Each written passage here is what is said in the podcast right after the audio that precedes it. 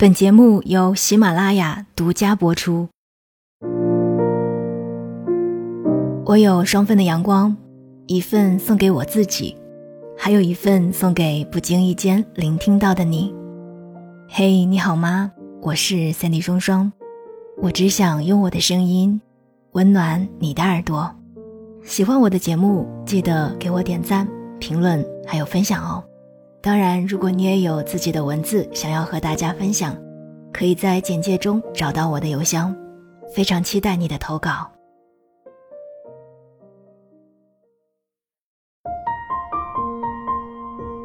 不知道你是不是也会经常听到各种各样的诉苦，自己的一些单身朋友也总是会抱怨，怎么现在的男人都这么差了？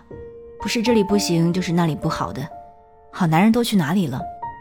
或者有男生说，最近约会了一个女孩还不错，但是又感觉她还有一些小缺点，不太满意。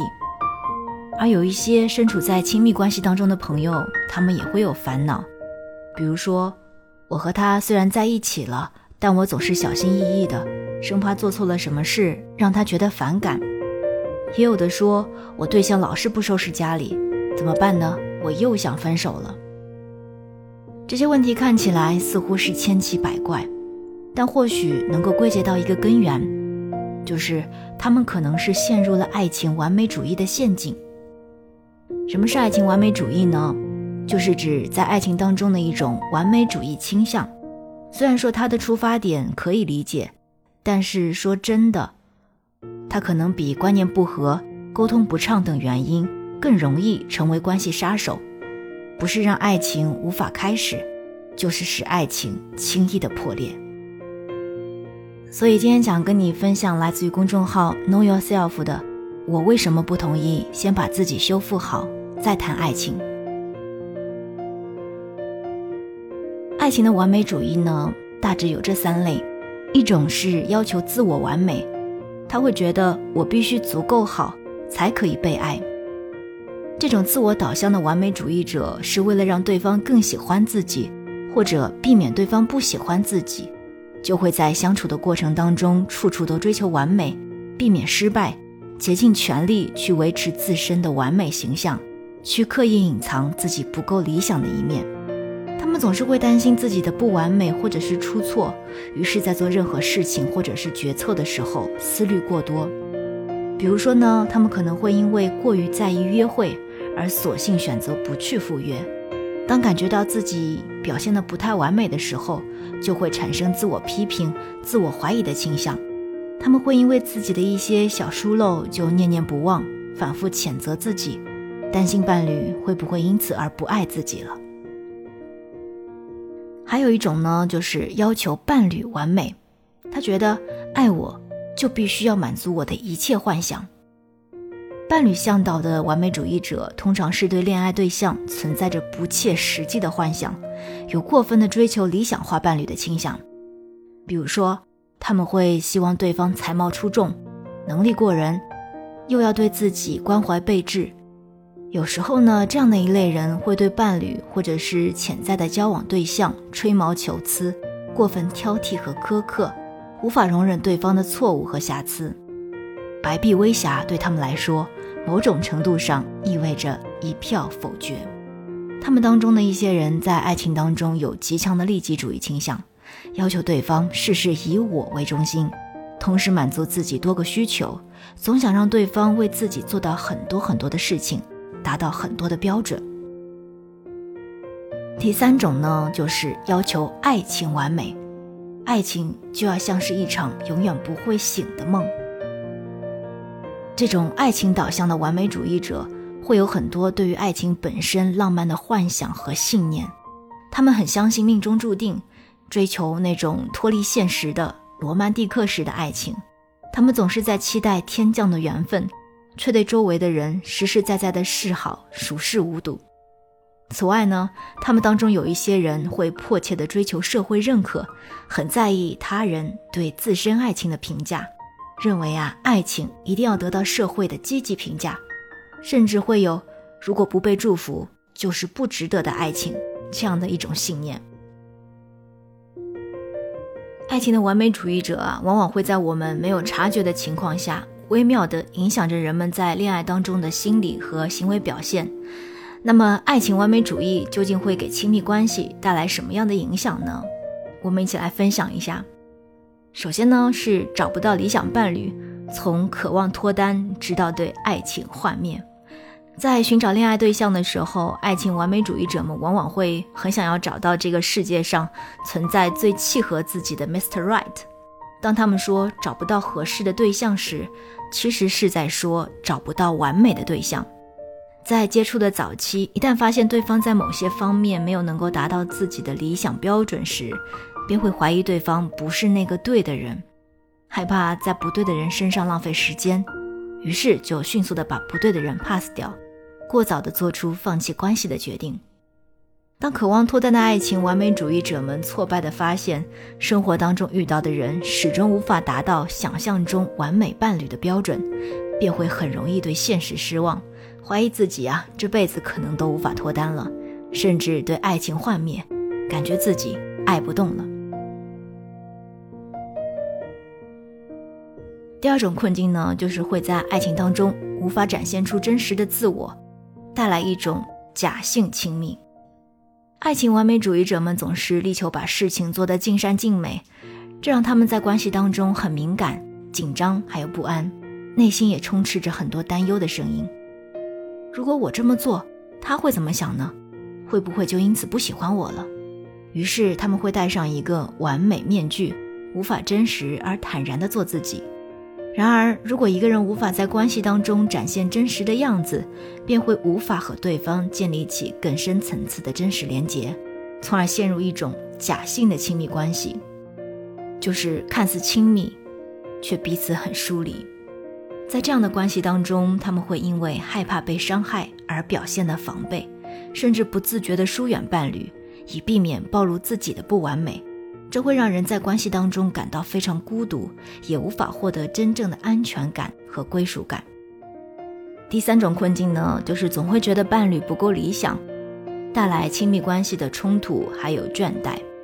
对于完美的追求和对缺憾的恐惧，会使爱情的完美主义者们习惯把注意力放在伴侣有缺陷的地方，无意识地放大对方的小错误和瑕疵，于是更难对已有的亲密关系感到满足。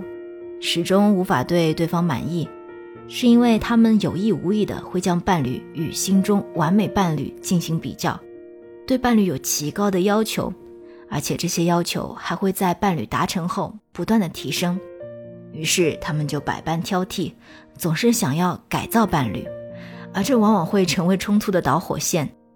当伴侣无法达成他们的不合理期待时，双方就很容易因为小事而发生矛盾。长此以往，双方都会不堪重负，身心疲惫，对彼此失望，对关系也会倦怠。那么，该如何克服爱情完美主义呢？跟你分享三个小贴士吧。首先，你必须要梳理好自己的择偶标准。如果爱情完美主义使你始终没有办法找到理想的伴侣，那么你首先要意识到的是。这个世界上并不存在与我们完全契合的人，但是存在与我们大致契合的人，也就是这个对的人。应该怎么做呢？首先，你可以问问看自己，你在爱情当中最看重的是什么？比如，人们择偶的时候看重的常见标准包括年龄、外表吸引力、收入、智力、人格等等。其次，你需要思考哪些标准对你来说是必须满足的，哪些是加分而非必须项，然后按照重要性将这些标准进行排序。当鱼和熊掌不可兼得时，根据排序做出权衡取舍，放弃那些对你来说相对不那么重要的需求，这样大概率你就能够找到一个对你来说足够好的伴侣，然后再在彼此的磨合当中。成为彼此对的人。其次呢，你一定要允许自己不完美，尝试在伴侣面前犯错和示弱。如果你总是要求自我完美，往往会害怕在亲密关系当中犯错，比如说担心自己的某些行为会让对方不喜欢。但是真正的亲密关系是需要双方有深刻、真实的连接，这就需要我们放下自我伪装的包袱，允许不完美的自己犯错，在关系当中做真实的自己。所以我建议你不妨可以试一试，直接用行动来检验犯错的后果，先迈出一小步，有意识的在无伤大雅的事情上允许自己表现的不完美，观察对方的反应，了解对方的接受程度。这能够让你更好的理解你的哪些缺陷，并不会真的引发矛盾。当然，除了犯错，适当的示弱也有效。在他面前展示不完美、脆弱的一面，偶尔撒个娇，坦诚的示弱，在循序渐进的自我暴露中，双方的好感和信任度便会提升。你会发现，真实比完美更能拉近两颗心的距离。第三点是一定要培养积极的爱情观。你对爱情可以有要求，但也别忘了去经营。如果你总是觉得自己的伴侣不够理想，或许你需要培养一种爱情的经营思维。你并不需要彻底放弃自己在关系中的要求，而是说在有一定要求的前提下，和对方一同为爱情做努力。心理学家认为。爱情观分为宿命型和成长型。宿命型的人呢，相信爱情是命运安排的；而成长型则认为好的伴侣是培养出来的，爱情是共同成长。但是在关系这件事情上，爱情完美主义者更需要学着像成长型一样的去经营，不是说非要对方满足了自己诸多期待，爱情才可以开始，或者是足以维系。相反的。它是彼此在不反感的前提下，日积月累沟通磨合出来的。当你觉得对方的做法让你感到失望了，可以先问问自己的期待是合理的行为吗？对方可以根据你的要求做出改变吗？如果是的话，不妨向对方明确且不失温和的指出；如果不是的话，则多给对方一些包容，尝试去看看对方足够好的一面。长此以往，即便是爱情完美主义者，也能够做到抓住那个足够好的人，一起成长为彼此那个对的人，拥有一段持久且高质量的爱情。最后想说的是，并不是只有当自己和对方都很完美时，爱情才理应发生。其实，爱情发生的瞬间，恰恰是在看到了对方身上的不完美后的不在乎。就像毛姆在《面纱》中写到的那样，我知道你愚蠢、轻浮、没有头脑，但是我爱你。我知道你的目标和理想既庸俗又普通，但是我爱你。我知道你是二流货色，但是我爱你。想一想，真是好笑。我竭尽全力去喜欢那些讨你喜欢的东西，忍受折磨，也要对你隐瞒起自己。我知道你嫁给我只图一时利益，我是那样爱你，我不在乎。毕竟啊，当我们爱上了不完美，真正的浪漫故事才就此展开。这就是爱情。我是森蒂双双，让你学会爱与被爱。我们下期再见。